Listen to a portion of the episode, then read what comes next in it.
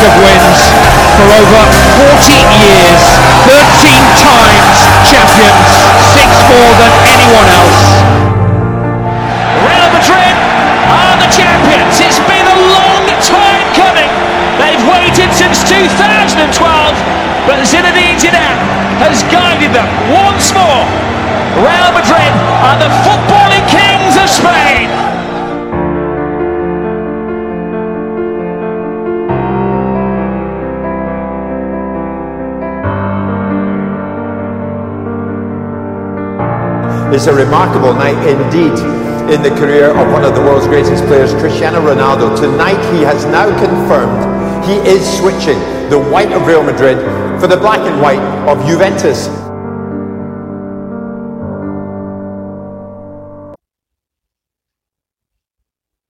خدمت همه شنوندگان عزیز پادکست برناورکست این هفته هم خوشحالیم که با اپیزود پنجم در خدمتتون هستیم با توجه به اینکه این هفته بازی های ملی برگزار شده. باشگاه درگیر هیچ تورنمنتی نبود. تصمیم گرفتیم با یه اپیزود ویژه در مورد طرفداری حرفه‌ای در خدمتتون باشیم. امیر اگر سلام علیک هست با طرفدارا و خب، شنوندگان آره. منم عرض سلام دارم خدمتشون امیدوارم که هفته خوبی رو پشت سر گذاشته باشن و از این اپیزود بتونن استفاده بکنن. یه نکته رو اول اضافه کنم. ما این هفته متاسفانه مرشاد در کنار خودمون ندیدیم به خاطر سفری که داشت و دسترسی که به اینترنت نداشت. این هفته فقط من و امیر در این مورد صحبت می‌کنیم. حالا هفته بعد شاید این بحث ادامه پیدا بکنه و یه اپیزود دومی هم در مورد همین بحث تفریح حرفی بدیم تا شاید یه ذره کاملتر صحبت بکنیم و مرشادم باشه. خب این هفته در مورد طرفداری حرفه‌ای می‌خوایم صحبت بکنیم. اینکه یه طرفدار حرفه‌ای باید چجوری تیمش رو دنبال بکنه ساپورت بکنه و از هواشی و اتفاقاتی که پیرامون باشگاه مورد علاقش رخ میده با خبر باشه. یه بحثی از امیر در مورد اینکه مثلا دیدیم دیگه حالا حداقل تو ایران اینکه هر مدل طرفداری رو با یه سری القاب صدا می‌کنن. حالا زیاد جالب نیست ولی خب بعضی مواقع هم حق دارن این صفت ها رو مثلا میدن. دیدیم دیگه حالا نگیم بهتره چون نمی‌خوایم مثلا نسبت به تیمی زاویه داشته باشیم ولی جانفن شنیدیم مثلا تازه به دوران رسیده شنیدیم. از این مدل القاب. به نظر تا چه حد مثلا طرفدارا تو شکلگیری این نگاه موثرن؟ ببین خب قطعا حضور یه سری طرفدار تو جامعه طرفداری یه تیم که اینا مشکل ساز میشن در من اول کار می‌خوام طرفدارای تیم فوتبال رو سه دسته تقسیم یکی طرفدارای حرفه‌ای که خب بازی ها رو همه می‌بینن اخبار رو دنبال می‌کنن تحلیل های تاکتیکی دارن راجع به هر بازی روند تیم رو خوب می‌شناسن اسکواد تیم رو خوب می‌شناسن نظرات منطقی سعی می‌کنن بدن. اگر این نظرات حالا منطقی نباشه ولی اینا سعیشون رو می‌کنن.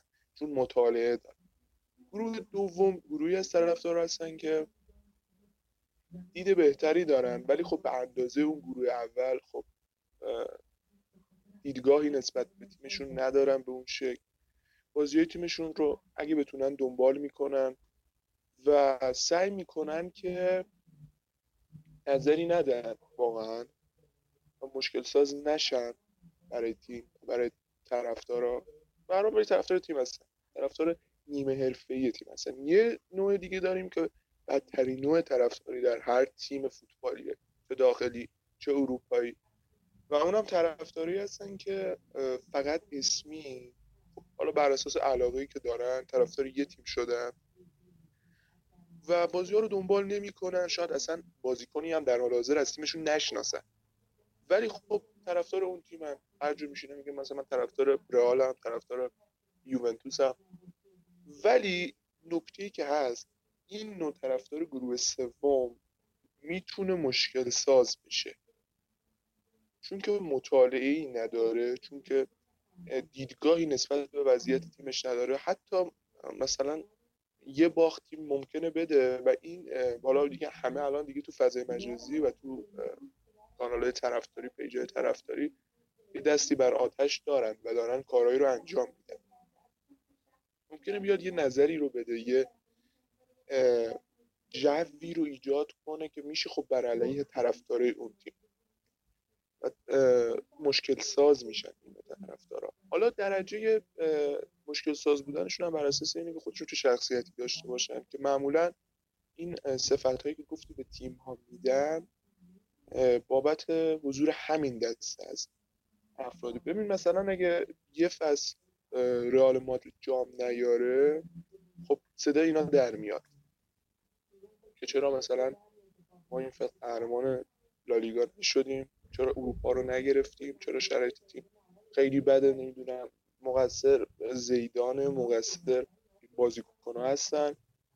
هنوز یکی از مطالبی آره. که خیلی جای صحبت داره چون همین اتفاق در مورد کارلو آنجلوتی تو فصل دومش افتاد. ما جامی رو نبردیم دیگه. یعنی همون سوپرکاپ اروپا که جلو سویا بردیم و جام باشگاه جهان تموم شد دیگه. یعنی تو تورنمنت هایی که به صورت لیگی بود یا مثلا اون تورنمنت لیگ قهرمانان اروپا رو ما نتونستیم به دست بیاریم دیگه و طرفدارا خیلی ناراضی بودن. اون دست سوم. آره واقعا همینه. و اون سال خب حالا ما یه تیمی داشتیم که خیلی تیم فوق العاده بود. خیلی تیم فوق العاده بود و خوبم بازی می‌کرد. تا درگیری یه سری شدیم و نیمکت هم نداشتیم. و اون حتی ما داشتیم یه رکوردی رو می‌زدیم.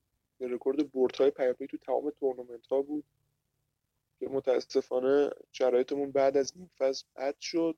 ولی خب اون تیم با اون شرایطی که داشت خب همون نیمکتی که نداشت همون بازیکنان مصدوم طرفدارایی که من گفتم دیدگاهی نسبت به این قضیه نداشتن. یعنی اصلا اطلاعی نداشتن که چه بازیکنی رو نیمکته. فقط از تیم شاید یک کاسیاس میشناختن یک کریس رونالدو.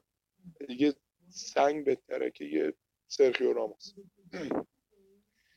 ولی خب انتقاد می‌کردن مشکل ساز می‌شدن در کشور خودمون.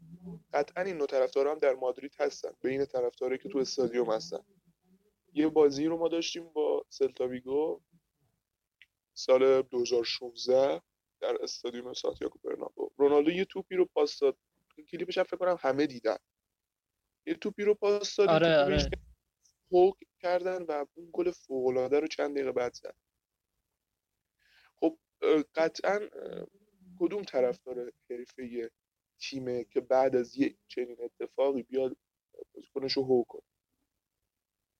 حالا رونالدو هم خیلی ناراحت شد واکنش شد داشت که نشون می‌داد باید سکوت کنید و این خودش نشون میده که مثلا بین جبهه بازیکن رئال رفتاران رئال مادرید در خود مادرید در کشور اسپانیا یه اختلافی وجود داره اینا از رونالدو ناراضی هن. تیترایی که بعد از اون بازی میاد اینا از بازیکن ناراضی هن. از فوق ستارهشون ناراضی هن. به خاطر رونالدو که تیم نتیجه نمی‌گیره به خاطر مربی که این تیم نتیجه نمی‌گیره. در حالی آره دیگه همیشه این نگاه صفر صدیه رو دارن دیگه. مثلا میگن تا یه بازی باخت آقا زیدان به درد نمی‌خوره فلان بیسار فقط سانت بلده.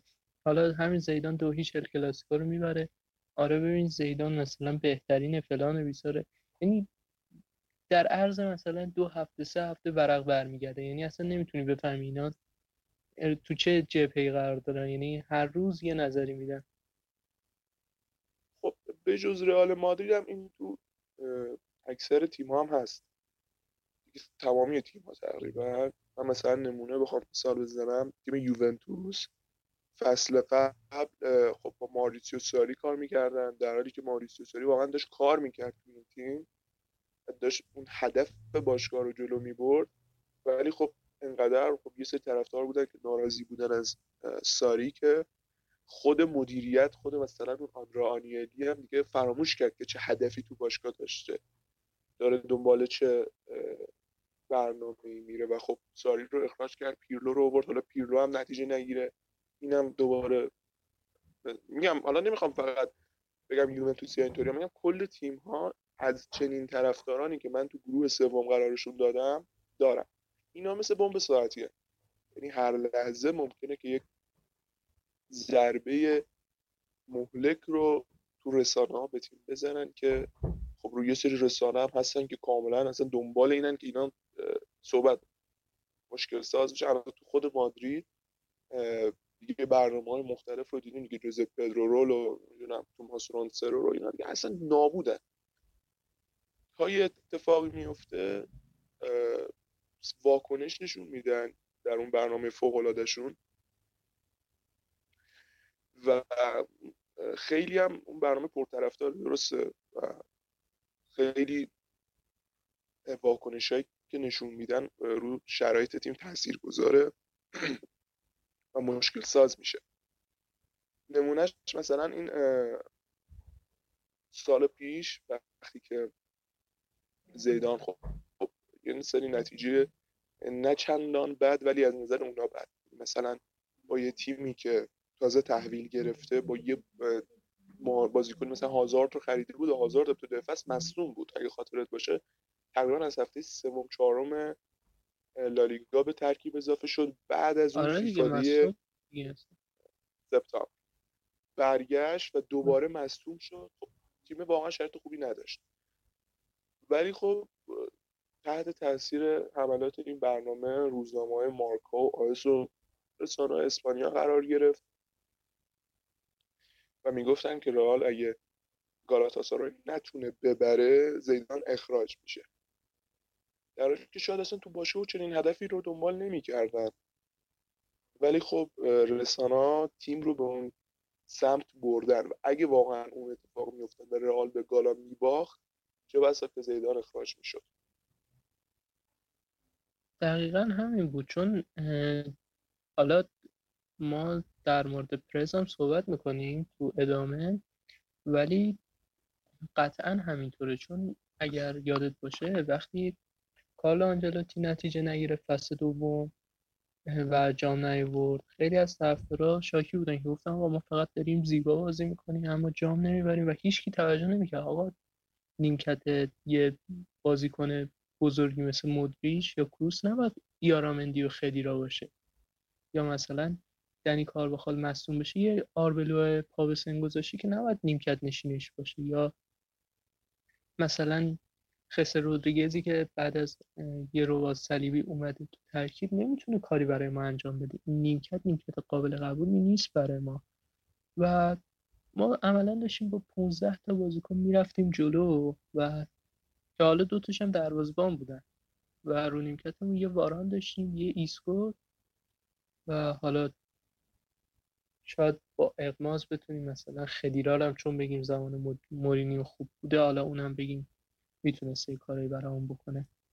و حالا چیچاریتا هم که واقعا اون فصل که قرضی اومده بود خیلی خوب کار کرد برامون. گل سودمون جلو اتلتیکو هم زد تو لیگ قهرمانان.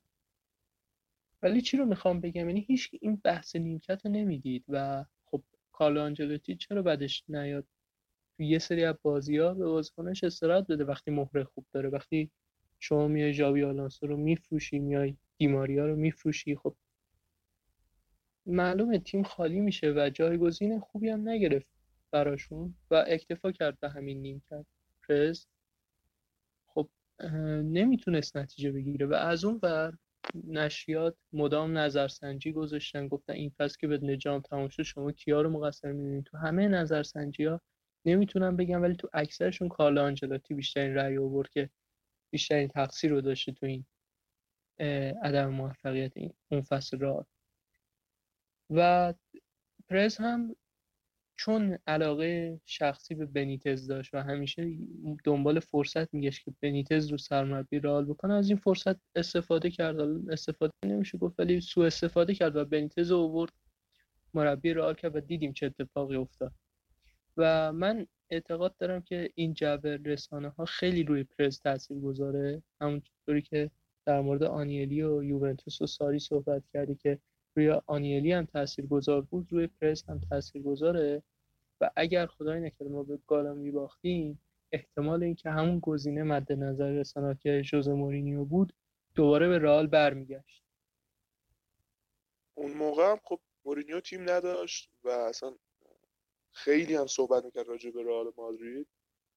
و اگه این اتفاق میافتاد ما دیگه الان می‌بینیم تو تاتنهام که الان تازه داره به یه سال آرامشی می‌رسه ولی خب چقدر گذشته؟ تقریبا یک سال داره میشه که مورینیو تو تاتنهام زیاد دازم ولی خب راجع به نیمکت خالی که صحبت کردی و واکنش طرفدارا به تیم که بحث اصلی امروز ما هستن فصل آخر زیدان فصل آخر دوره اول زیدان که ما قهرمان اروپا شدیم تو کیف و تنها جامی هم که گرفتیم همون لیگ قهرمانان بود. خب ما عملکرد خوبی تو بدترین نتیجه زیدان در لالیگا به شمار میره اون نتیجه. خب اون فصل هم ما دقیقا شرایط مشابه با سال آخر کارلو آنجلوتی داشتیم. نیمکتمون رو کیا تشکیل می‌دادن؟ کیکو کاسیا تو دروازه بود. وایخو.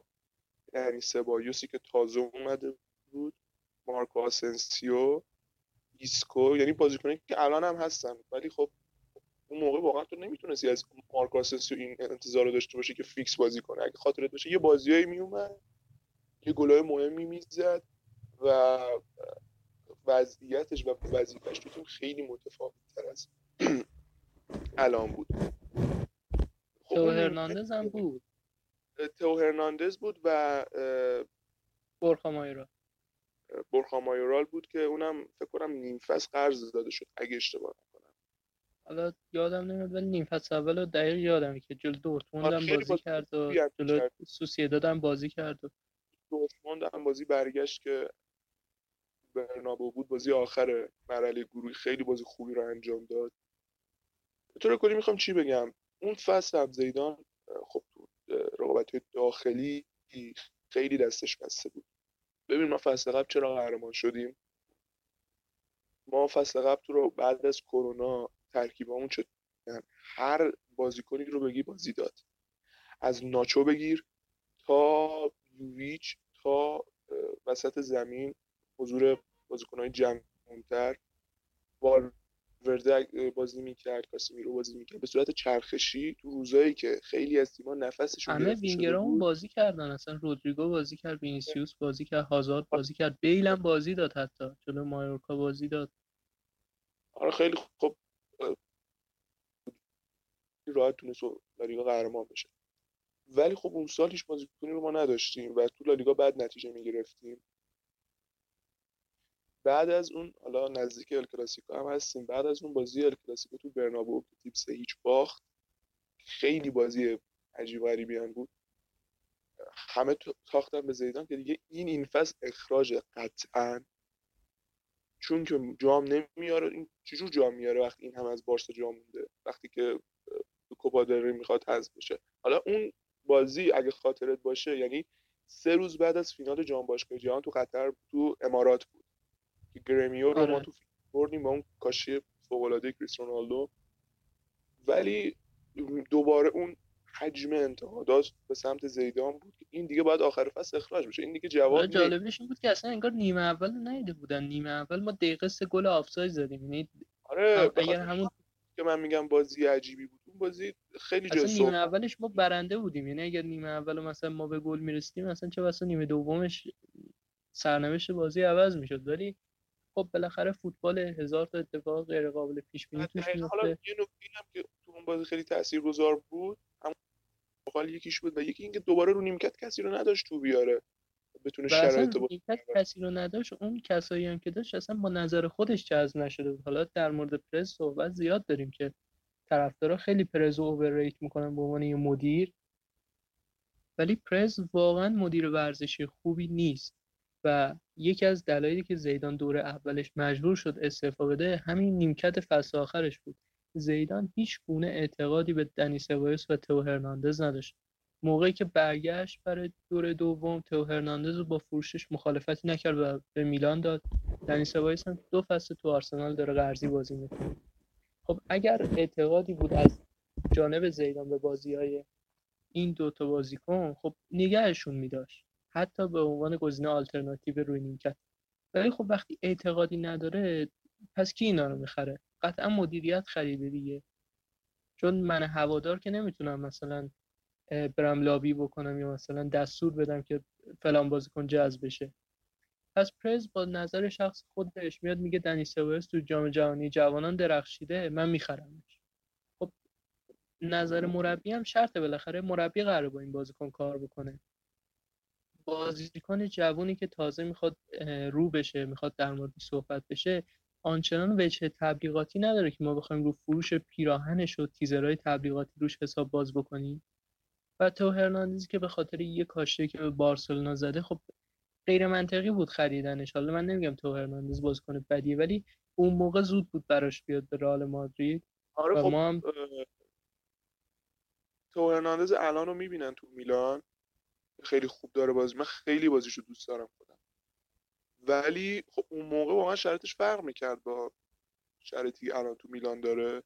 اصلا سبک بازیش مخالف اون چیزی که زیدان ازش می‌خواد. خودش اگه خاطرت باشه یه مصاحبه کرده بود و گفته بود من اون موقع که تو رئال بودم خیلی جوون بودم. حالا انگار مثلا ده سال پیش دو سال پیش خیلی جوون بودم.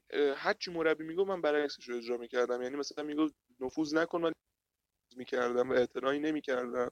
آره سر بازی لوانتا سر همین نفوذش به در مار در برد باختیم اون بازی رو فکر کنم. مساوی شد ابتدای فصل بود که بنزما آره مساوی شد همونجا بود دیگه. استارت نتایج بد تو فصل زده شد. دو تا بازی رو اونطور داشته باشی تو فصل ابتدای فصل دیگه کار تموم. حالا این فصل هم ببین من می‌خوام دوباره برگردم به بحث طرفدارا. این فصلی که ما الان داریم پشت سر می‌ذاریم خب تیم واقعا تو خط حمله خیلی مشکل داره و دیگه تا آخرین روز این فصل یعنی تا جوان این مشکل هست. هیچ کاری هم نمی‌تونی بکنی. یعنی بازیکنی گرفته نشد و تو ژانویه هم اصلا تو واقعا به خاطر میاد بازیکن تاپ رو ما تو یه چند سال اخیر فقط یه براهیم دیاز بوده. آره اونم باز به عنوان یه استعداد تاپ گرفتیم یه بازیکنی که مثلا با تجربه باشه بخواد کارو در بیاره برامون نه. آره تا آخر فصل هم این وضعیت یعنی ما این بازی های یکیش دویش رو داریم. ولی خب وقتی که تو یه طرفدار رو نگاه می‌کنی من می‌خوام راجع به طرفدارای بقیه تیم‌ها صحبت کنم. ما یه جمعی داریم خب خود سینا هم می‌دونیم ما تو جمع هستیم گروهی هست. و یکی از دوستان به من گفت که دلیل اصلی این که الان شما تو لیگ اسپانیا صدر نشینین اینه که با این خط حمله بدتون اون لیگ ضعیفه. خب؟ آره. من الان در مورد طرفدارای بقیه تیم‌ها هم که می‌تونن برای تیمایی دیگه مشکل ساز بشن هم صحبت کنم. یه سری طرفدار دارن بقیه تیم‌ها. اینا خب اصلا تیم خودشون رو نمی‌شناسن. هیچ دیدگاهی نسبت به تیم خودشون ندارن. یعنی مثلا طرفدار مثال تیم X هن نمی‌خوام حالا اسم بیارم ولی خب اصلا نمی‌دونن تو اون تیم کی داره با مربیه با چه سیستمی بازی می‌کنن. کیا استعداداشونن بازیکنهای جوونن تعویضی میان کیا فیکس بازی می‌کنن. کیا مصدومن این نمی‌دونن هیچ کدومشون. ولی خب دنبال اینن مثلا رئال ببازه بارسلونا ببازه یه اتفاقی تو این بیفته. بیان اظهار نظر کنن. خب تو نمی‌تونی جلوی این افراد رو بگیری. خب به هر داره نظرش رو میگه دیگه. ولی این اون طرفدار رئال مادرید رو واقعا به هم میریزه. کنش دادنشون میشه. و این خیلی ما مثلا حالا با طرفدارای بارسلونا این رفتارا رو داریم. خب هر حال رقیب مستقیم ما هستن. اگه من اسم طرفدار بارسا رو میارم چون رقیب مستقیم ما هستن. چون دیگه دشمنی با اینا ایرادی نداره. بالاخره رقابت دیگه حالا. آره رقابت اونا می‌برن. یه چیز طبیعی. ولی خب مثلا طرفدار بقیه تیما وقتی میاد صحبت می‌کنه ما فصل قبل خب یه سری صحبت ها بود راجع به داوری که صحبت های کاملا بی اساس نمی‌خوام راجع به صحبت کنم که خدا رو شکر یه مقدار اون کم اون جامعه طرفداری بارسلونا به یه پختگی رسیده در این مسئله. یه بازی ما این خطکش و نقاله و گونیا دستشون می‌گیرن. هر روز بازی رئال بازی خودشون رو هی خطکش می‌ذارن. نقاله آفساید زاویه. مسئله که لذت فوتبال رو می‌گیرن. تو به جای که فوتبال نگاه کنی دنبال اینی که یه اتفاق داوری تو بازی بیفته بیای بگی. که بگی من اینطور نمی بارسلونا فصل قبل من حالا نمی‌خوام راجع به بارسلونا صحبت کنم. یه پرانتز باز کنیم برگردیم به همون بحث طرفدار بارسلونا فصل قبل خب تیمی بود که 8 از بایر مونیخ خورد. تو ال کلاسیکو ها نتونست یه گل به رئال بزنه. شرایطش رو همه دیدن. به اوساسونا باخت. یعنی با سویا و اتلتیکو مساوی کرد. با سلتا ویگو مساوی کرد. بعد از کرونا. ولی خب خب تو اون تیم خودتو وقتی می‌بینی چه این شرایطی رو داره من الان رئال مادرید رو می‌بینم. با این خط حمله با این وضعیت. قهرمانی CL که نمی‌کنیم که. آره ازش انتظار ندارم قهرمان اروپا بشه. وقتی یه تیمای مثل بایرن مونیخ هستن که اون خط حمله یعنی سانه گنبری لواندوفسکی توماس مولر اینا رو دارن و ما این طرف داریم با بنزما بازی می‌کنیم با حالا بنزما مهاجم خوبیه ولی تنهاست. داریم با وینیسیوس و اینا بازی می‌کنیم. خب این بازیکنان جوون نمی‌تونن قطعا در تجربه یه بازیکن مثل رابرت لواندوسکی رو داشته باشن یه بازیکن مثل توماس مولر رو داشته باشن و ما خب نباید انتظار قهرمانی تو اروپا رو داشته باشیم. طرفدار بارسلونا هم باید این دیدگاه رو میداشتن فصل قبل ولی خب نداشتن. البته قبلترش خب باید یه دیدگاهی داشته باشن که مربی تیم نشین رو اخراج نکنن که مثلا این افتضاح به بار میاد. آقای والورده با همه ایراداتی که داشت حداقل بلد بود این کشتیه رو هرچند به پهلو نشسته و به دیگه اصلا سوراخ شده و هر جوری که بود از نظر اونا تا یه جایی ببره. و داشتم می‌برد. حالا تو اون گروهی اینتر و دورتموند بودن خب تیمو صدرنشین کرده دیگه. چه انتظاری ازش داشتین حالا تو سوپرکاپ که بازی حذفی خود طرفداری بارسا می‌دونن دیگه. والورده مربی تورنمنت نیست. خب شما که دیدین جلو روم هست شد جلو لیورپول هست شد. خب معلومه نمی‌تونه خب توی تورنمنت مثلا به صورت تک بازی هم خب این آدم نتیجه بگیره. وقتی این تجربه رو دارین چرا اخراجش می‌کنین؟ آره همون ضربه باشه شاید یه لالیگا گرفت دوباره. واقعا هم می‌تونست بگیره. یعنی اگه والورده میموند خیلی شرایط فرق می‌کرد برای قهرمانی لالیگا. ببین خب همون طرفداری بارسلونا هم حالا زیاد راجع به بارسا حرف نزنیم ولی خب همونا هم کسایی بودن که مشکل ساز شدن برای تیمشون دیگه. آره دیگه. اگه دیدگاه مناسبی داشتن اگه خب می... تیم ما الان وضعیتش که الان چه مربی می‌تونه بیاد سرمربی تیم بشه که اینو ما مثلا فشار بیاریم اخراج بشه؟ واقعا با فشار طرفدارا بود که اخراج شد والورده. ولی خب سال قبلم این اتفاق مثلا برای رئال مادرید افتاد. من می‌خوام حالا این همه منفی گفت از طرفدارا فشاری که رو باشگاه میارن. ولی خب نمونه خوبش تو رئال زمانی بود که بنیتز اخراج شد.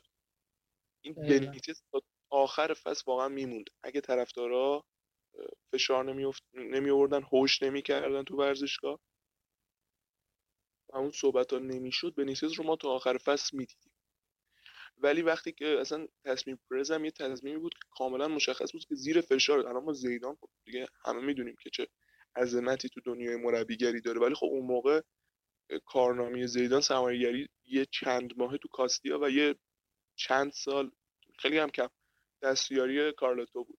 ولی خب تحت فشار مجبور شد با مورینیو هم کار کرده بود تو رئال مادرید.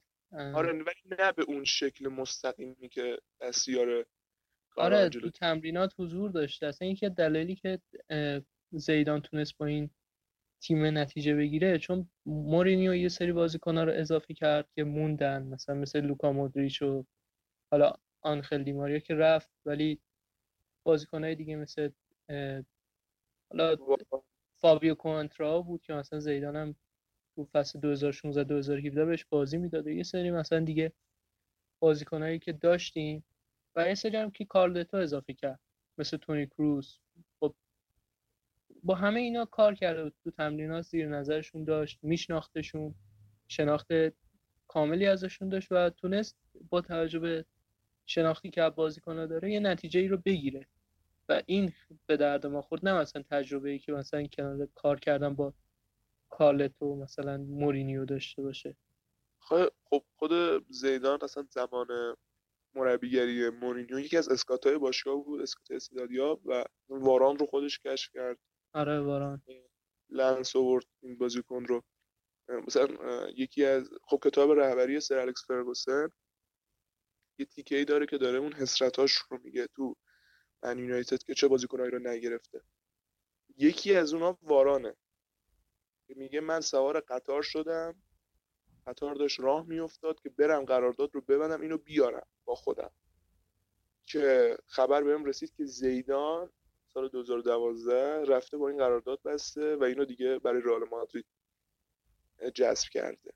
خب اون زمان هم دیدگاه مناسبی داشت زیدان و کاملا هم مشخص بود. ولی خب ما پرز و واکنشی که داشت این بود که من الان قطعا می‌دونم تو سر این پرز این بود که من الان زیدان رو میارم. زیدان چون خیلی بزرگ شخصیت بزرگیه و محبوب طرفداراست. این نتیجه بدم چند تا بگیره ایراد نداره خب؟ تا آخر فصل نگرش میدارم چون دیگه نمی‌تونم دوباره مربی عوض کنم. تا آخر فصل نگرش میدارم ولی آخر فصل اینو عوضش می‌کنم و میرم سراغ این گزینه‌های شاید اون موقع دوباره مثلا مورینیو رو میورد حالا مورینیو اون فصل هم از چلسی اخراج شده بود. تیم نداشت رفت منچستر آخر فصل.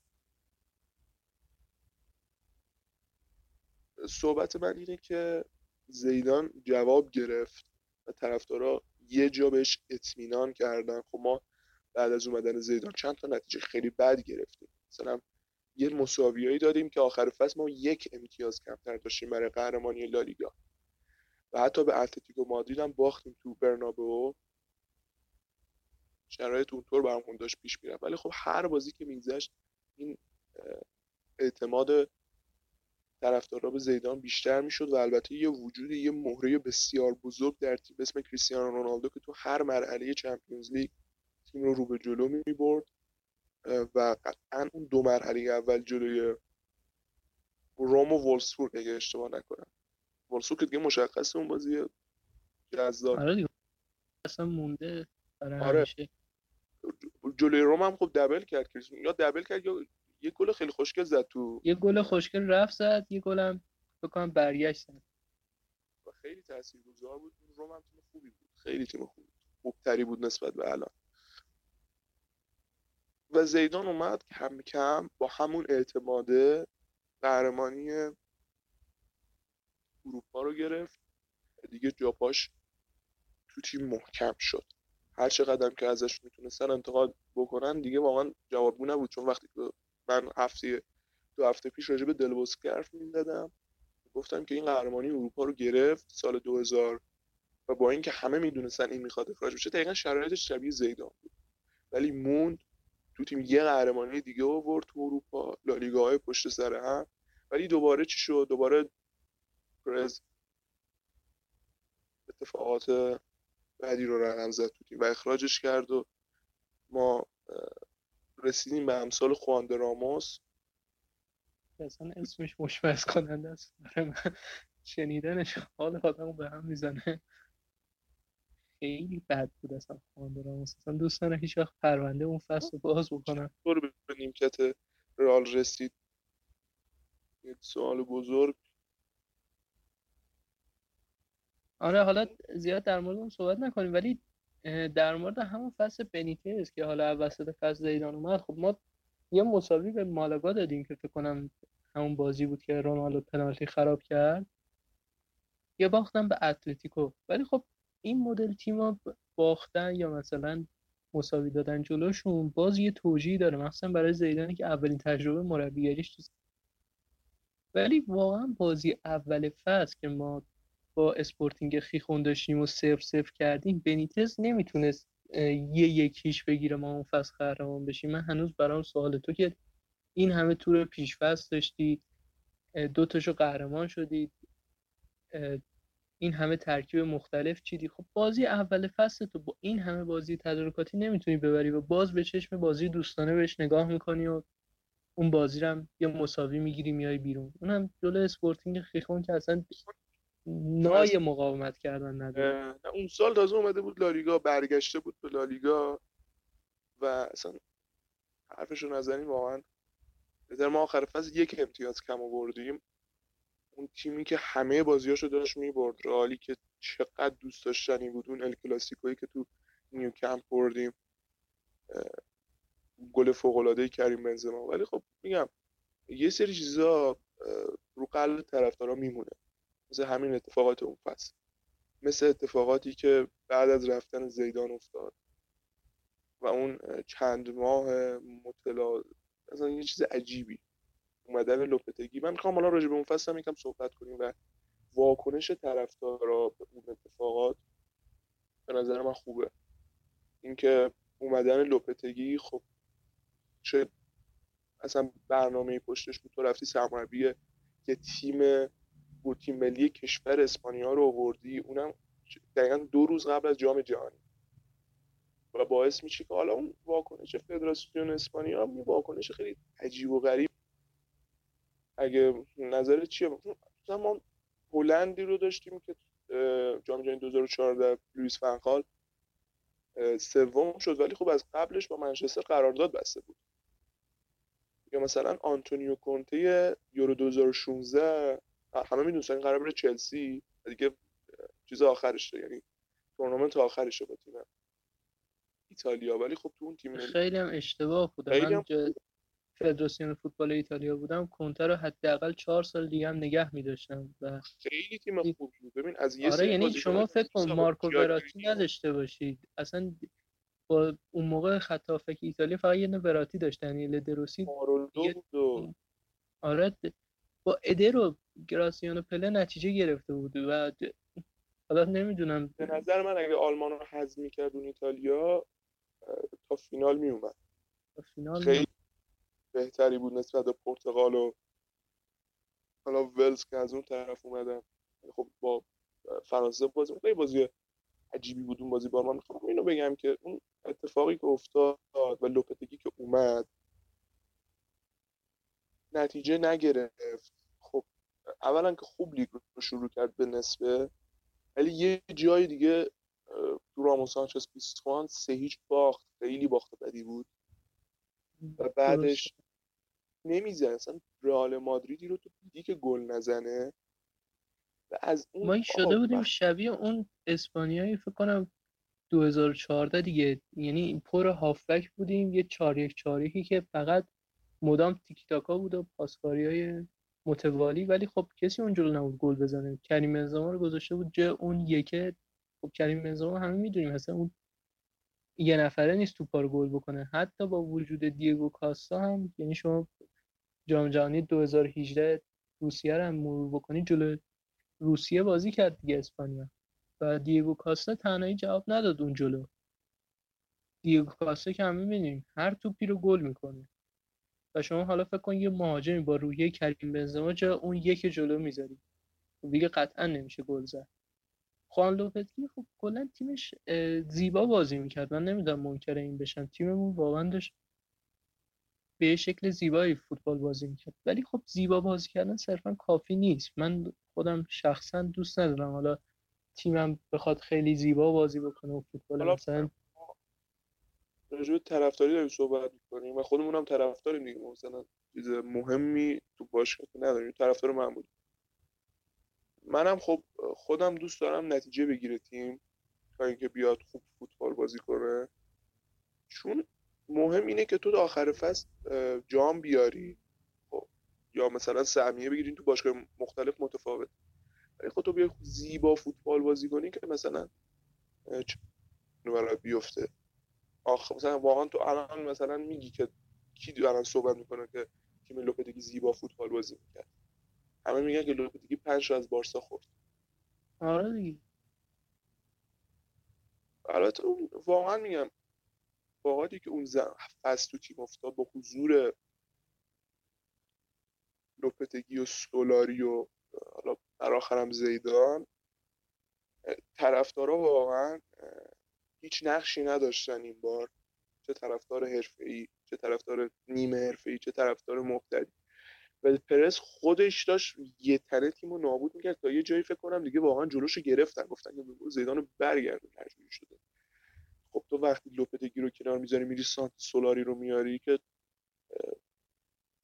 سولاری هم مربی خوبی بود ولی آره اون ولی اون از اون مدل مربیایی بود که زمان می‌خواست. یعنی از این مدل مربیایی آره. هست که شما مثلا باید چهار تا پنجره بهش وقت بدی بازیکناش رو جذب بکنه بازیکنایی که نمی‌خواد بفروشه تیم خودش رو درست بکنه. سولاری چون الان مثلا خود باشگاه سفیر باشگاه نمی‌دونم. مثلا کارش این نیست سانتیاگو سولاری. یه چهره آروم هم داشت که از اول تا آخر بازی دست به سینه وای میستاد کنار زمین هیچی هم نمیگه ولی خب تیمش خیلی خوب فوتبال بازی می‌کرد. من بازی سول تیم سولاری رو از لوپتگی خیلی بیشتر دوست داشتم. ولی خب دیگه طرفدار دنبال نتیجه گرفتن تیم. ما دو تا ال کلاسیکو تو کوپا دل داشتیم و یکی تو لیگ. یه بازی هم با آژاکس اون ال کلاسیکویی که تو نیوکمپ بود با نیمه اول ال کلاسیکویی که تو برنابو بود تو کوپا دل ری که وینیسیوس در و دیوار رو آسمون می‌زد تو رو اون بازی واقعا من هنوز از اون به بعد حتی زیر نظر زیدانم اونطور بازی از تیم ندیدم. اینقدر زیبا فوتبال بازی کنه. ولی خب عدم آره دیگه عدم مهره هیچ کس نداشت که اونجا تو کار گل بکنه. دو تا بزرگوار یعنی وینیسیوس و زما وینیسیوس که اون موقع دیگه خیلی خام بود. ما راجع به وینیسیوس الان صحبت نمی‌کنیم که گل سه امتیازی می‌زنه. داریم راجع به اون بازیکن صحبت می‌کنیم که کلا دو ماه بود تو ترکیب فیکس شده بود و داره جلوی بارسلونا بازی می‌کنه که خیلی هم بارسلونا بارسلونا الان که نبود دیگه. هر تیمی. والور دست والورده بود داشت باهاش می‌رفت جلو دیگه. حالا هر چقدر تو چمپیونز لیگ نتیجهش ضعیف باشه ولی واقعا تو لیگ والورده یه مربی دیگه ای بود.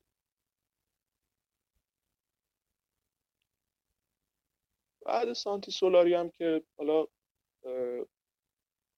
اخراجش که دیگه به نظر من خیلی منطقی بود خیلی دیگه چون واقعا سه تا تورنمنت تو یه هفته از دست داد.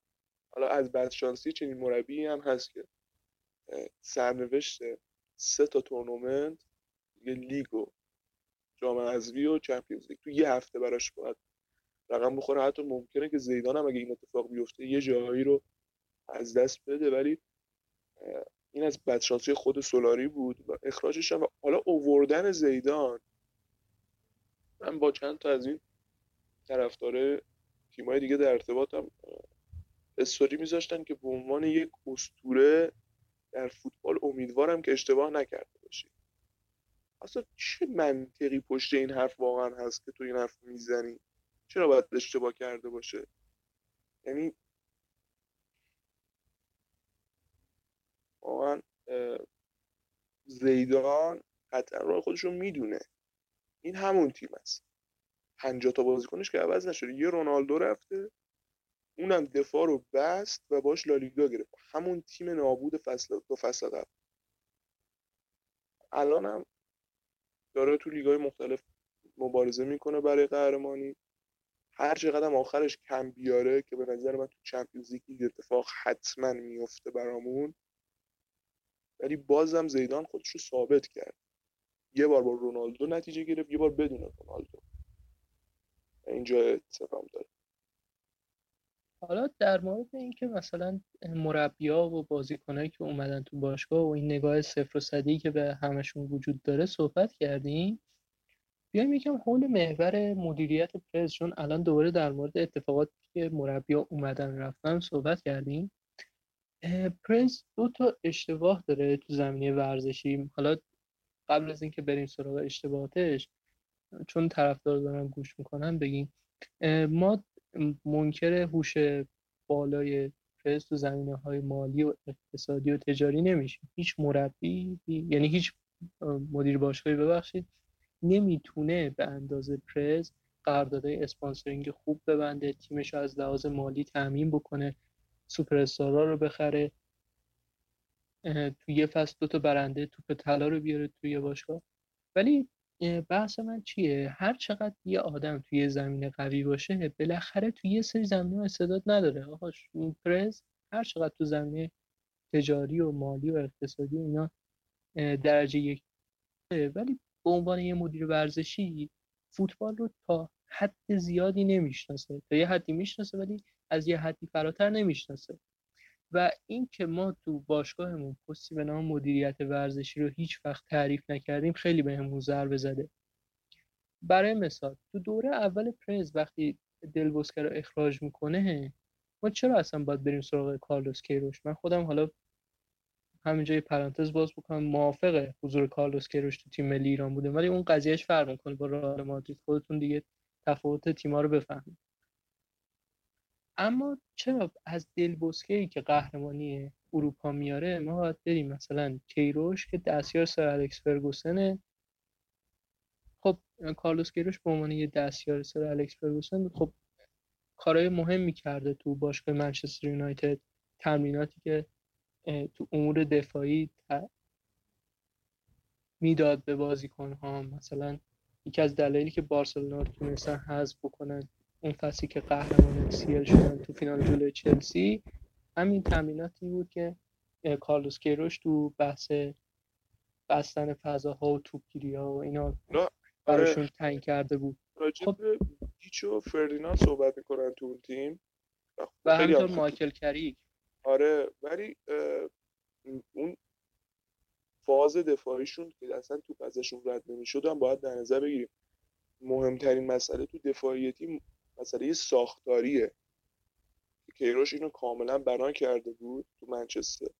و حتی مثلا کیروش زمانی که قبل از این دستیار منچستر جنوبی رو برده بود جام جهانی. آره سال 2002 ولی خب ببینید این شخصیت مثلا کارلوس آره. کیروش چقدر مثلا برای جایگزینی دلبوسک مناسبه؟ و بعد هم پای امثال مثلا کاماچو مثلا اون یکی کی بود مثلا؟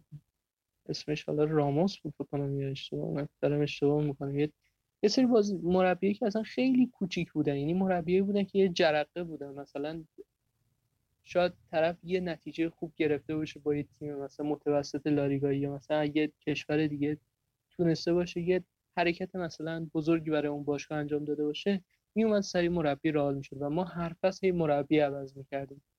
و اون پروژه کهکشانی حالا اونه که مال دوره مدیریت کالدرون بود فکر کنم. نه میگم در. ادامه همون اتفاقاتی بود که تو باشگاه افتاد. دیگه جا افتاده بود تو باشگاه آره دیگه. جا افتاد بود که فقط مربی عوض بکنه. مثل فوتبال ایران شده بود. و اصلا اون پروژه کهکشانی یک قابلیت اینو داشت که مثلا لیگ قهرمانان ببره. ولی چی شد؟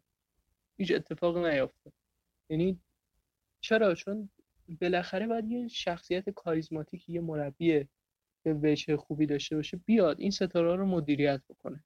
وقتی رونالدو نازاریو میگه مثلا من تا ساعت دوازده شب یکی شب تو کلاب بودم مثلا یا مثلا لوئیس فیگو نسبت به تمرینات مثلا مربی تیم اعتراض داشته خب این یه چیزی رو میرسونه دیگه. یعنی که یه شخصیتی نبوده که بتونه رخکن و مدیریت بکنه.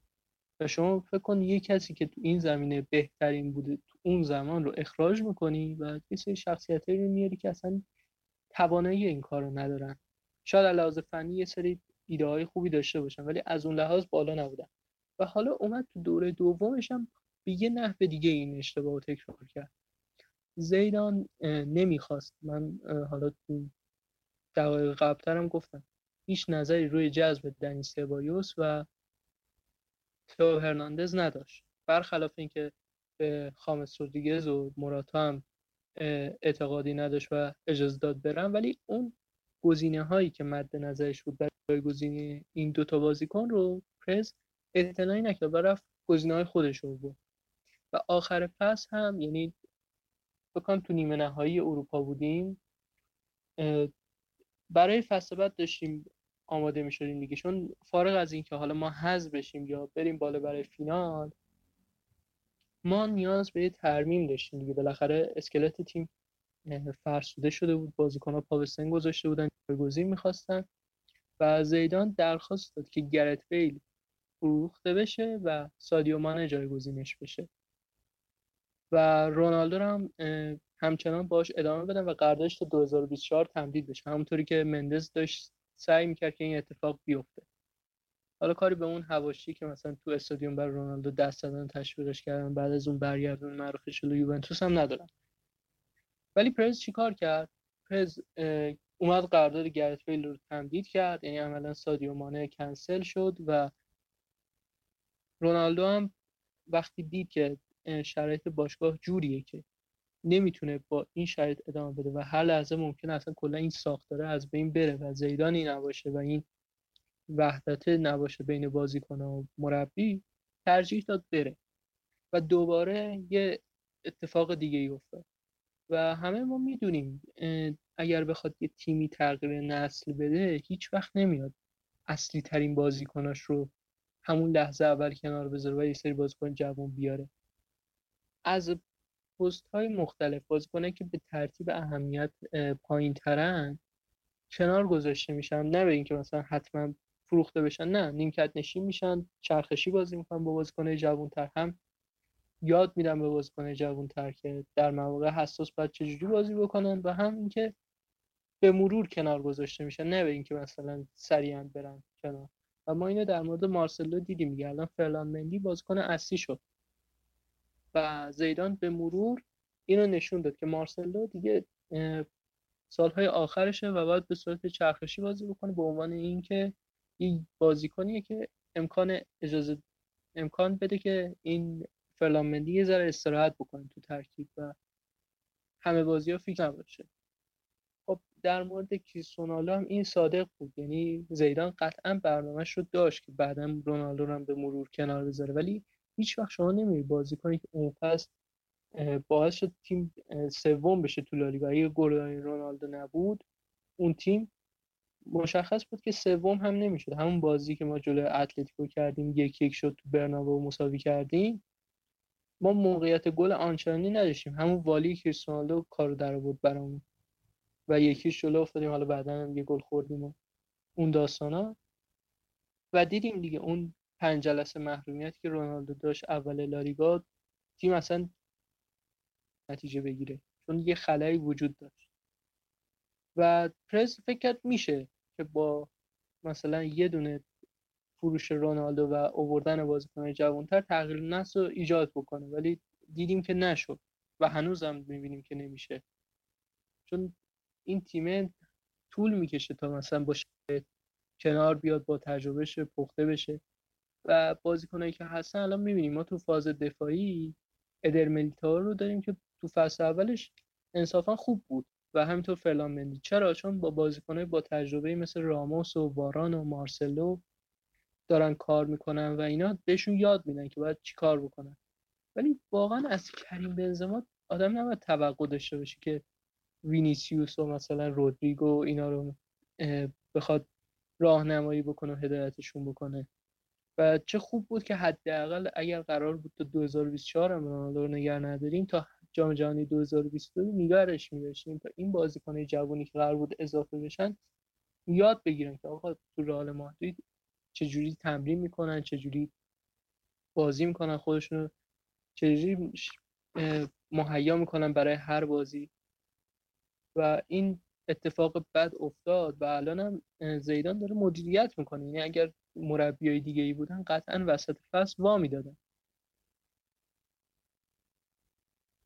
ببین حالا پرس که صحبت راجبش خیلی زیاده به عنوان یه مدیر. ما هم تو حالا بخش صحبت قبلیمون تو همین اپیزودم راجبش صحبت کردیم تو یه جایی. ولی ببین پرز یه مدیریه که دیدگاه یعنی اون همون حرفی که خودت زدی دیگه. نسبت به فوتبال یه مقدار اتفاقات فوتبالی یه مقدار بعضی موقع گنگه.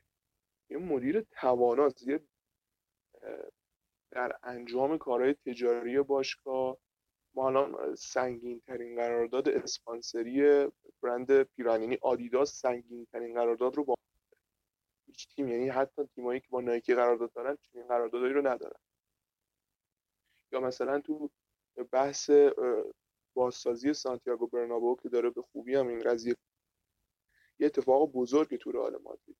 ولی خب همه این مسائل قرار منتهی بشه به یه تیم خوب که تو زمین می‌خواد نتیجه بگیره و جام ها رو ببره.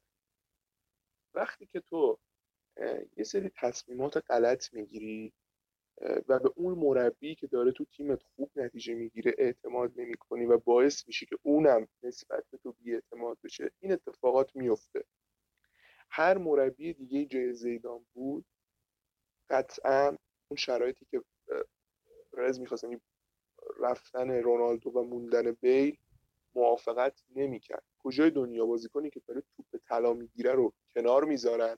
گرت بیلی که مصدومه گلف بازی می‌کنه به تیم اهمیت نمیده رو میارن می‌کنن ستاره تیم. و اصلا اگر هم کسی بود که قبول می‌کرد مثل زیدان که این نتایج رو نمی‌گرفت. یکی از دلایلی که زیدان نتایج فوق العاده ای رو تو تیم گرفت به خاطر این بود که تو تیم حرف اول رو می‌زد. ولی خب اون سال آخر سعی کردن که مشکل ساز بشن براش و اونم قبول نکرد. و کاملا هم به نظر من استراتژی زیدان همین بود. زیدان یه شخصیه که ببین سالها تو باشگاه رئال مادریده. درسته یه زمان خیلی سعی دارن زیدان ما رو خودشون کنن. یعنی این اول برای ما بازی کرد. اسطوره ماست تا اسطوره شما باشه. ولی خب زیدان الان نیمی از عمرش رو داره تو باشگاه رئال مادرید میگذره. عمر حرفه‌ای و فوتبالی شد و زیدان یه شخصیتی که می‌دونه که اگه من برم چه اتفاقاتی قراره رو نیمکت تیم بیفته.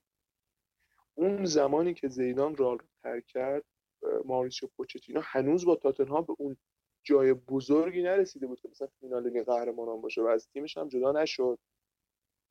یه آرسن ونگر بود که می‌خواستم بهش پیشنهاد بدن و یه یواخیم لو بود و یه دونه همین پوچتینو که اونم فکر اصلا قبول نکرده بود. اصلا ته افتخار پوچتینو با تاتنهام نایب قهرمانی لیگ بود دیگه. همون فصل که لستر قهرمان شد اینا نایب قهرمان شدن دیگه. کار آره. ویژه تری انجام نداده بود. حالا سال هم که فینال چمپیونز لیگ رفتن خیلی مسائل مختلفی تاثیرگذار بود بود تیمشون. ولی خب صحبت راجع به تاتنهام رو یکم کم کنیم راجع به اون گزینه‌های مربیگری. و یه ژوزه مورینیو بود مورینیو اون زمان سرمربی منچستر یونایتد بود و شاید در دسترس ترین گزینه برای تیم رئال مادرید بود چون اون موقع اصلا مشکل داشت می‌خواست مدافع بخره از منچستر. نمیخریدن براش. همون دو سه ماه بعدش هم اخراج شد.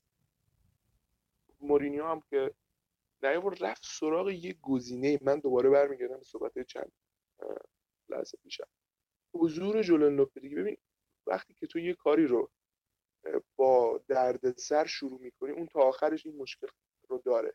وقتی که تو میری سرمربی تیم ملی اسپانیا رو باش قرارداد میبندی این مربی رو خود خود به خود هدف یعنی من انقدر آدم بزرگی هستم که تیم ملی اسپانیایی که شانس قهرمانی جهان داره رو خودم بردم جام جهانی رو ول می‌کنم میام رئال مادرید و می‌خوام انقدر کارهای بزرگ تو رئال مادرید بکنم که اصلا اون به چشم نیاد.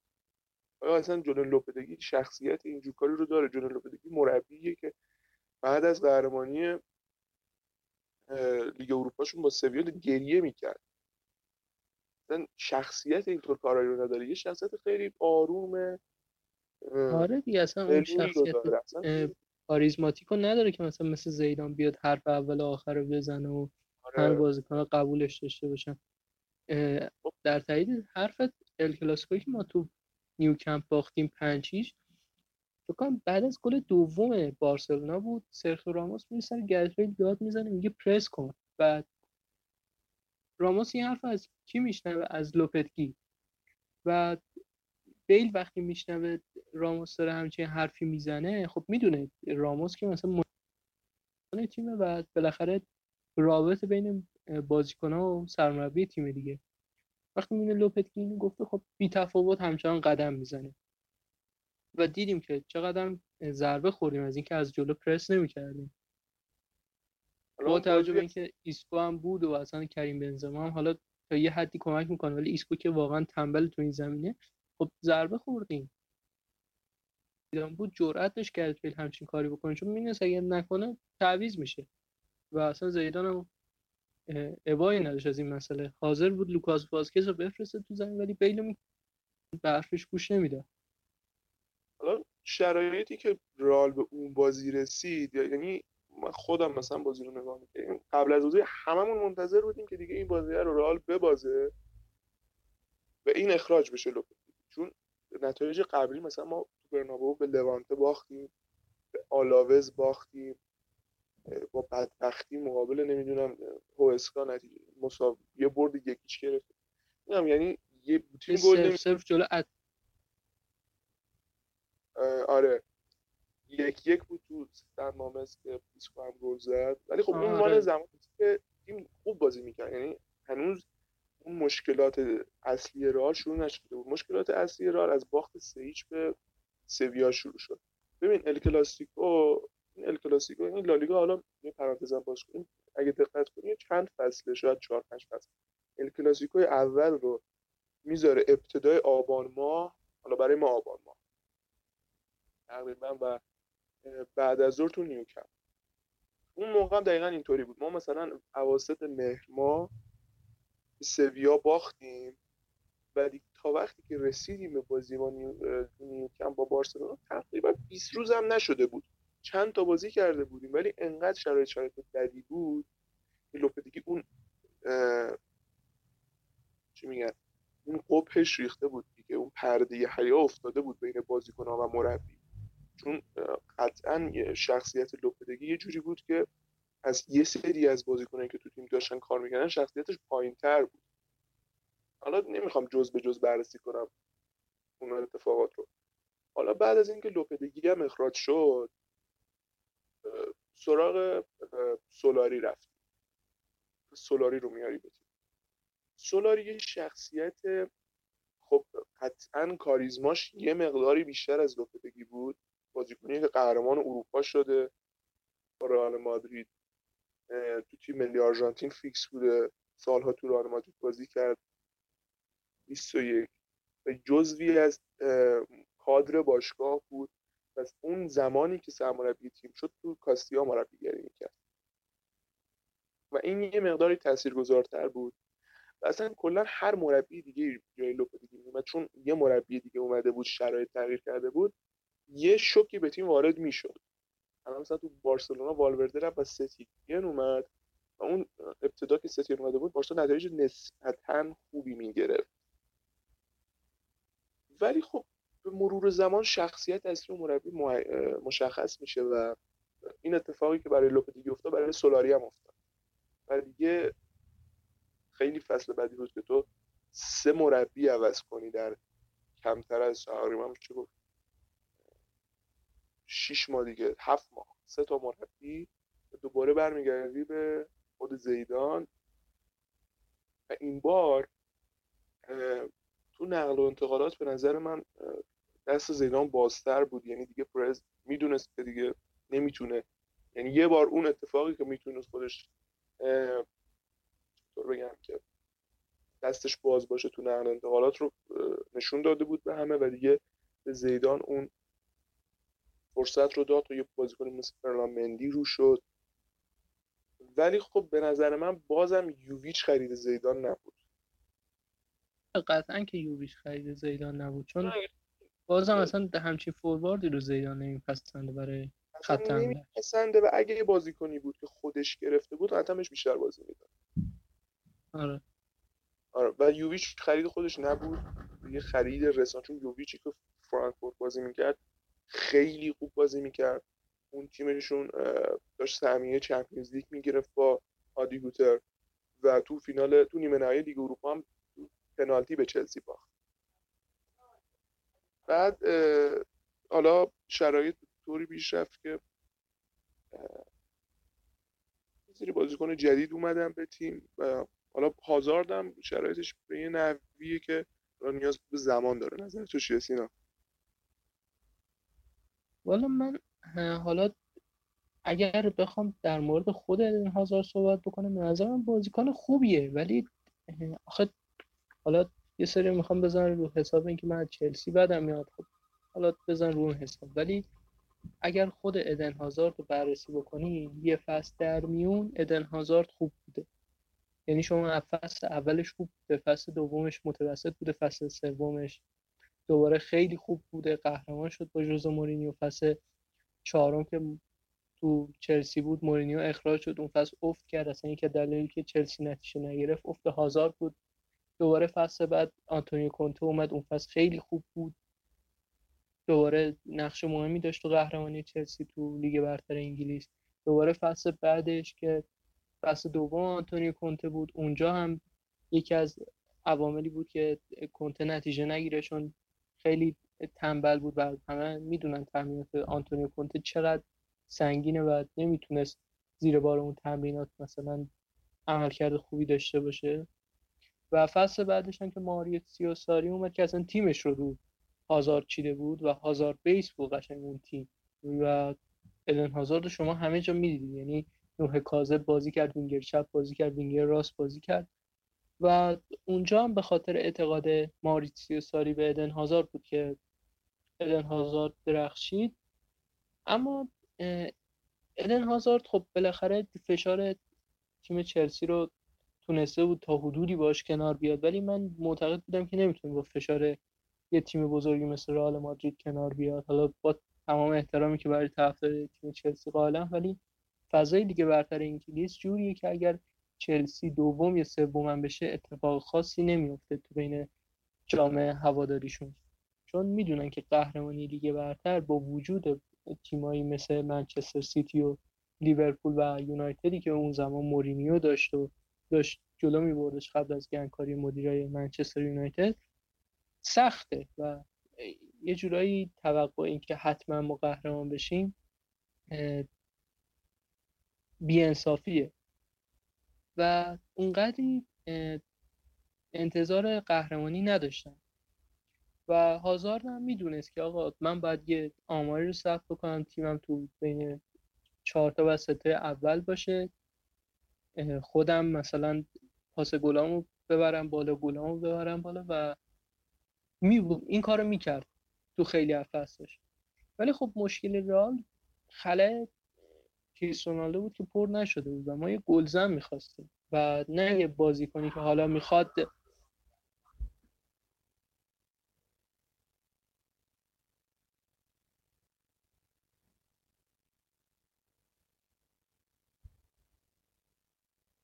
و مشکل رئال دقیقا این بود که ما اصلا یه گلزن قهار می‌خواستیم مثل کریستیانو که اصلا فرصت نده به تیم حریف و توپا رو گل بکنه و ما همیشه بازی ها یکیش جلو باشیم از بقیه. و گزینه منطقی نبود. هر جوری حساب می‌کنم. یعنی اگر ادن هازاردی قرار بود جذب بشه باید یه مهاجم هم در کنارش جذب می‌شد که اون مهاجم قطعا یوویش نبود. یه مهاجمی که پا به توپ باشه به کناره ها متمایل بشه. ضربات پشت محوطش باشه تو محوطه تو شیش قدم همه توپای آخر گل بکنه از توپای سوم خوب استفاده بکنه. ولی اصلا ادن هازارد در کنار یوویچ هم باز نمی‌تونن بار خط حمله ما رو به دوش بکشن.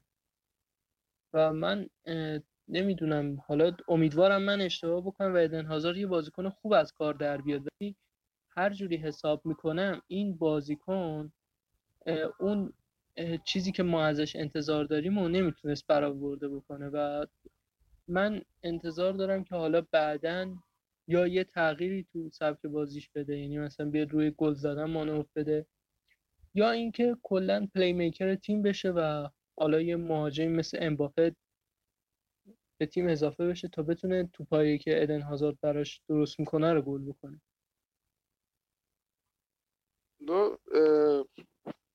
به عنوان صحبت پایانیم راجع به هازارد که امیدوارم که من که دوست دارم برگرده واقعا به شرایط خوبش.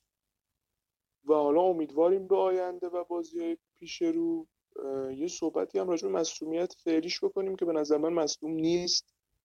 و این استراتژی باشگاه بود که هازار رو به تیم ملی بلژیک نده چون اصلا تیم ملی بلژیک خیلی عجیب غریب اصلا نمی‌دونن این بازیکن فکر نمی‌کنم این داره یه تیمی داره داره یه توی باشگاه می‌کنه انگار فقط داره برای اینا بازی می‌کنه.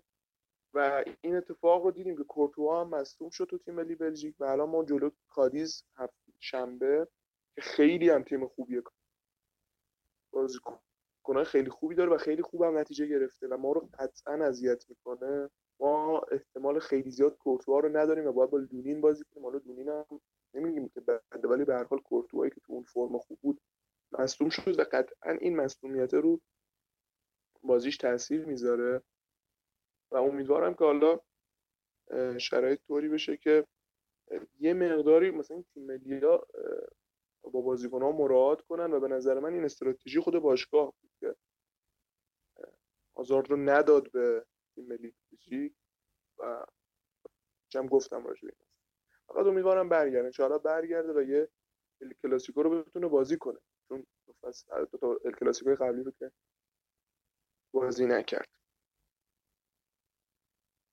خب به عنوان یه جنبندی اگه بخوایم داشته باشیم من یه سری سوالا می‌پرسم همین حالا به نظرت مثلا یه طرفدار حرفه‌ای چون اپیزودمون در این مورد بود حالا اتفاقاتی که توی این مدت برای باشگاه و حول اتفاقاتی که داشتیم در مورد بازیکنهای تیم و مربی ها و این هواشی هم صحبت کردیم یه سری سوالات می‌پرسم و می‌خوام بدونم این دایره اختیارات یه طرفدار حرفه‌ای چقدره؟ به نظرت یه طرفدار حرفه‌ای باید روی لیگی که تیمش یعنی تیم مورد علاقش توش بازی می‌کنه تا چه حد شناخت داشته باشه؟ خب قطعا باید شناخت داشته باشه به ما داریم در مورد طرفدار حرفه‌ای صحبت می‌کنیم خب باید شناخت خوبی داشته باشه یعنی بشناسه اون تیمو اون لیگو. وقتی که ما مثلا بازی داریم به طور مثال با کادیز. خب باید ببینیم که این کادیز چه رتبه‌ای از جدوله چه نتایجی گرفته. عملکردش فصل قبل به طور مثلا تو Segunda División کادیز یکی از تیمایی بوده که الان بعد از 14 سال برگشته. تقریبا بعد از 14 سال برگشته به لیگا. خب این عملکردش چطور بوده فصل قبل؟ چه بازیکنایی رو داره؟ الان مثلا یه بازیکن خطرناک کادیز آلوارو نگردوه آلوارو نگردوی که حالا شاید بخندیم که این مثلا دیگه فسیل شده. چطور خطرناکه؟ ولی خب داره خوب بازی می‌کنه تو کادیز قطعا باید این شناخته رو داشته باشه. و تیم ها رو بررسی کنه. وقتی می‌خواد یه نظر منطقی بده یه نظری که در راستای کمک به تیمش چون به حال ما تو کشور ایران یه جامعه طرفداری فوتبال عظیم و بزرگ داریم. یکی از این اعضای این جامعه طرفدارای رئال مادریدن. و اینا خیلی تاثیر گذارن رو شرایط. امیدوارم که حداقل رو لیگ حالا لالیگا یه نگاه بهتری رو داشته باشن. و لالیگا رو خوب بشناسن. خیلی هم لیگ جذابیه. خیلی هم لیگ جذابیه و قطعا دوستش خواهند داشت اگه با دقت دنبالش کنن.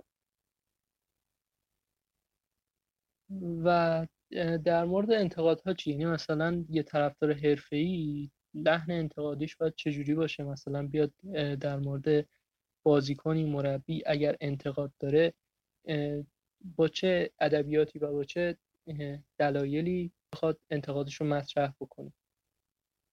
ببین به نظرم حالا حضور و صحبت راجع به این که چه دیدگاهی رو باید در خصوص انتقاد کردن داشته باشن. ببین انتقاد کردن خب لحنش رو اون شخصیت اون فرد تعیین می‌کنه. حالا چه یه طرفدار مبتدی باشه چه حرفه‌ای باشه و حالا چه گفتیم متوسط نیمه حرفه‌ای باشه.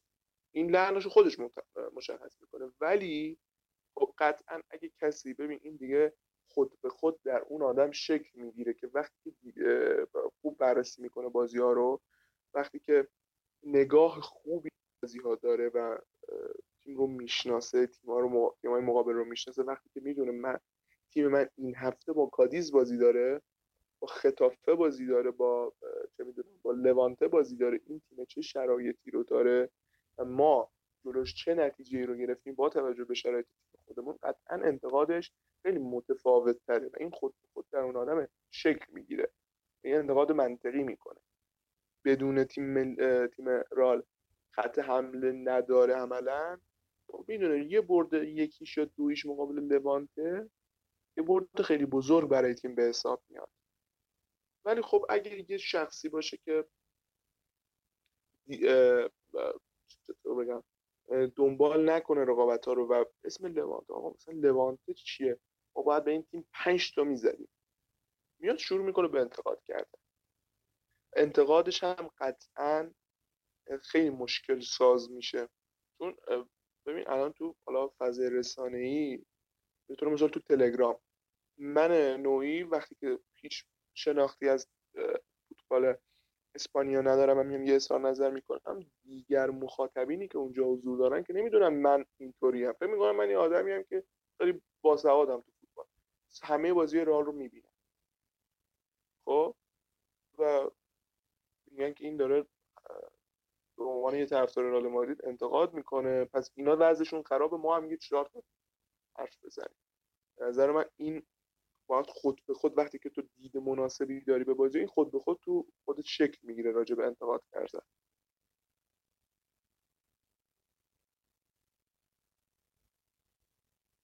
و مورد آخر انتظارات یعنی طرفدارای حرفه‌ای اگر مثلا بخوایم به عنوان یه شخصی که تازه می‌خواد فوتبال رو حرفه‌ای دنبال بکنه به عنوان یه طرفدار اگر بخواد طرفدار حرفه‌ای تیم رو شناسایی بکنه از روی بخش انتظاراتشون چجوری باید متوجه بشه که این طرفدار طرفدار حرفه‌ای مثلا وقتی داره با یه صحبت می‌کنه مثلا بر فرض مثال یه طرفدار منچستر یونایتد یا مثلا یه طرفدار لیورپول با توجه به انتظاراتی که دارن آیا میشه مثلا فهمید که این چقدر یعنی میشه فهمید که این طرفدار یه طرفدار حرفه‌ای هست یا نه؟ خب قطعا مهمترین مسئله همین اون شخص از تیمش چیه؟ باز ما می‌رسیم به این که ما باید اول تیم خودمون رو بشناسیم و بعد راجبش اظهار نظر کنیم. ببین وقتی که ما داریم راجع به لیورپول صحبت می‌کنیم به طور مثال یک طرفدار لیورپول میاد راجع به تیمش صحبت می‌کنه و میگه ما این فصل به طور مثال سگانه میگیم خب همه می‌دونن که لیورپول اسکوادش اون عمر رو نداره. یه سری مشکلات داره. به طور مثال جایگزین خوبی برای دروازه‌بانی نداره. وقتی که تو دروازه‌بانشون مصدوم میشه مثل همین حالا که آلیسون مصدومه خب این تیم به مشکل می‌خوره. گل زیاد می‌خوره. پس یه جاهایی از فصل ممکنه آلیسون مصدوم بشه خط دفاع حالا به ظاهر الان خط دفاع لیورپول دچار مشکل. آیا مثلا تو بازی های حذفی Champions League تو حالا FA Cup این تیم می‌تونه خوب جلو بره؟ نه. من می‌دونم که تیمم این مشکلات رو داره. پس دیگه انتظارم سه‌گانه نیست. کسی از من سوال بپرسه که تیم چه اتفاقی قراره براش بیفته در آخر پس اگه اتفاق خیلی بزرگی هم قرار رخ بده برای لیورپول اینه که از قهرمانیش تو لیگ دفاع بکنه. وقتی که اون شخص رو می‌بینیم که چنین اظهار نظری می‌کنه به نظر من ما متوجه میشیم اون یه آدم حرفه‌ای شناخت خوبی از تیمش داره. به نظر من مهمترین مسئله در شناخت یه طرفدار حرفه‌ای حالا اصلا تو هر مسئله تو فیلم دیدن تو موزیک گوش کردن تو فوتبال دیدن تو کتاب خوندن مهمترین مسئله اینه که اون شخص یکی اینکه انتظارش مثلا از اون فیلم چیه؟ انتظارش از اون کتاب چیه؟ من به طور مثال میام کتاب شازده کوچولو رو حالا کتاب شازده کوچولو خیلی کتاب بزرگیه مثل مثال می‌زنم. می‌خونم. نباید ازش انتظار یه رومانی مثل بینوایان رو داشته باشم به طور مثال. که اون بازدهی رو برای من داشته باشه. یا مثلا یه فیلم حالا ایرانی می‌بینم یه سریال ایرانی می‌بینم نباید انتظار داشته باشم مثل سریال دارک برای من جذاب باشه و منو درگیر خودش بود خب این تو فوتبال هم هست کاملا درست. هم رواج. خیلی و به عنوان سال آخر به عنوان یه طرفدار حرفه‌ای که خودت هستی یه سوال چالشی ازت بپرسم. به نظرت این فصل رئال چه نتیجه ای می‌گیره؟ که گفتی طرفدار حرفه‌ای انتظاراتش از تیم معقوله و منطقیه و می‌خوام بدونم انتظارات از رئال این فصل چیه؟ ببین اول اینکه من حرفه‌ای نیستم واقعا. و برای بازی رو دنبال می‌کنم. ولی خب من انتظارم و پیش بینی که می‌خوام راجع به اول اینکه انتظار و پیش بینی خب یه چیز متفاوته. من همیشه انتظار دارم خب رئال مادرید خوب نتیجه بگیره. نه خب این که امید خب میشه. حالا آره در حال حاضر انتظاری که از تیم دارم به نظر من همین لالیگا رو باشیم. خیلی خوبه در کنارش یه برنامه خوب برای کوپا چون جامیه که زیدان نگرفته داشته باشیم و بتونیم یه دوگانه داخلی بگیریم. خیلی اتفاق بزرگیه. چون این فصل خصوصا همین فصل این انتظار باید از یعنی وقتی که قرار یه قولهایی داده شده یه هدفهایی هست برای فصل آینده تو فصل نقل و انتقالات که یه بازیکن مثل کاماوینگا و امباپه بیان یا حتی دایوتو پامکانو قرار اتفاقات خوبی برامون بیفته در آینده ولی در حال حاضر می‌تونیم با یه قهرمانی لالیگا شرایطش رو داریم حتی در کنارش یه قهرمانی کوپا داره فصل رو تموم کنیم ولی قهرمانی چمپیونز لیگ بستگی به شرایط داره برامون. اگه ما لالیگا رو رها کنیم می‌تونیم با استفاده از سیستم های مختلف تا یه جاهایی از چمپیونز لیگ جلو بریم. ولی اگه هدفمون این باشه که تا آخرین نفس برای بردن لالیگا تلاش کنیم قطعا تیممون اون عمق رو نداره اون اسکواده اون شرایط رو نداره که بتونه تو تورنمنت های مختلف یکسان بجنگه. ما مثلا یه فصلی داشتیم فصل 2016 که تیم هم قهرمان لالیگا شد و هم قهرمان چمپیونز خب اون هفته های آخر شاید هفتش هفته آخری که رقابت لالیگا تداخل داشت با مراحل حذفی رقابت لیگ قهرمانان اروپا تیم دوم رئال بازی می‌کرد. یعنی خامس رودریگز و موراتا بازی می‌کردن برای تیم ناچو بازی می‌کرد. حالا واران به عنوان یه شخصیت خیلی بزرگ تو اون تیم داشت بازی می‌کرد تو تیم دوم. کوواچی چون من بیشتر رونالدو می‌دیدم اون موقع تو ترکیب آره خب بازی لالیگا و خب انقدر تیم خوب بود واقعا خیلی بازیکن خوبی بودن اونا و نتیجه می‌گرفتن ولی الان ما اون شرایط رو نداریم. چند سال هم که اون شرایط رو نداریم. و اگه حالا یه شرایطی پیش اومد که ما به اون ترکیب رسیدیم به اون نیمکت رسیدیم می‌تونیم امید داشته باشیم که در کنار رقابت لالیگا بتونیم چمپیونز لیگ دوباره به دست بیاریم. من انتظارم اینه. همونی که گفتم پیش بینی و انتظارم اینه که لالیگا در کنار کوپا دل ری که اونم احتمالی ممکنه در راه رسیدن به همین لالیگا کوپا دل ری هم از دست بدیم حالا اگر من بخوام بگم حالا منم واقعا طرفدار حرفه‌ای نیستم. شاید زود شروع کردن دیدن بازی رئال رو و یه شناختی از اتفاقاتش دارم. ولی به اون صورتی که مثلا بخوام لالیگا رو شخم بزنم و دیگه هیچ اتفاقی از زیر دستم در نرو همه رو بهش اشراف داشته باشم نه. با توجه به شرایط تیم هایی که تو لیگ های دیگه بازی می‌کنن من ترجیحم اینه که ما حداقل از فصل پیش یه مرحله بالاتر بریم تو Champions League. البته اگر قرعمون مثل فصل پیش سخت نباشه. خب ما می‌دونیم پپ فصل پیش رها کرده بود کاملا لیگو برای Champions League چون می‌دونستی اون اختلافی که لیورپول ایجاد کرد دیگه قابل جبران نیست. و اومده بود که Champions League رو ببره و ما تو مرحله اول به تیمی خورده بود همه زورش رو جلوی ما داشت می‌زد. و من امیدوارم که حداقل یه مرحله نسبت به فصل پیش بالاتر بیاین تو چمپیونز لیگ. یعنی تو یک چهارم. برای من اوکیه چون ما فصلهایی رو هم داشتیم که جلوی مثلا لیون هست شدیم جلوی مارسی هست شدیم و اون اتفاقاتی که مثلا بوده. و حالا اگر همون لالیگا رو بگیری من اوکی هم و کوپا دل ری رو هم تا نیمه نهاییش من بیشتر انتظار ندارم که بریم. چون مطمئنم برنامه کوپا دل ری یه جایی تو مراحل نیمه نهایی و که برخورد می‌کنیم به تیمای سختتر و حتی شاید مثلا اتلتیکو مادرید رو داشته باشیم یا بارسلونا رو و همینطور تیمایی مثلا رده پایین تر مثل سویا را یا رئال سوسییداد که همیشه اذیت می‌کنن تیمای بالای جدول رو من ترجیح اینه که حداقل تا نیمه نهایی کوپا دل بریم و اگر تو برنامه بازی تداخلی ایجاد شد که لالیگا رو تحت شعا قرار می‌داد تا همون نیمه نهایی کوپا دل هم من اوکی هم چون توقعی بیشتر از این از تیم فعلی نمیره.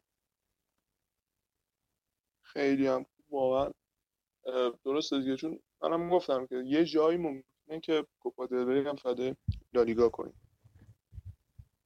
خب فکر کنم اپیزود خوبی شد. هم یه نگاهی به گذشته باش داشتیم. حداقل تا دوازده چهارده 15 سال گذشته باشگاه رو زیر رو کردیم. حتی رفتیم تا پروژه کهکشانی. یکم بررسی کردیم در مورد اظهار نظر طرفدارا و مسائل مدیریتی و انتظارات و بازیکنان و مربیایی که طول این سالا داشتیم هم صحبت کردیم. و حالا جالبیش این بود که اصلا راجع به رئال مورینیو تو فصل دومش قهرمان لالیگا شد صحبت نکردیم. چون اصلا معلوم بود که اون رئال اصلا جای صحبت نداشت. این پروژه خیلی پروژه کاملی بود فکر کنم. آره. آره و به نظرم برای این اپیزود کافی باشه. فکر کنم بالای 90 دقیقه شد این اپیزود. در که قرار بود مثلا تا 70 دقیقه باشه 20 دقیقه هم اضافه تر حالا بحثمون یه ذره طولانی تر هم شد. این اپیزود رو به پایان می‌بریم و از حضور امیر اگر خدافزی هست انجام بده امیدوارم که خوشتون اومده باشه. خیلی صحبت کردیم راجع به مسائل مختلف و سعی کردیم که یه نگاهی هم داشته باشیم به گذشته یه نگاه اجمالی تر از این نوع اپیزودها انشاءالله در ادامه سعی می‌کنیم که بیشتر داشته باشیم. خیلی ممنونم از همشون که ما رو گوش کردن از شنونده های عزیز برنابوکست امیدوارم که ما رو حمایت کنن.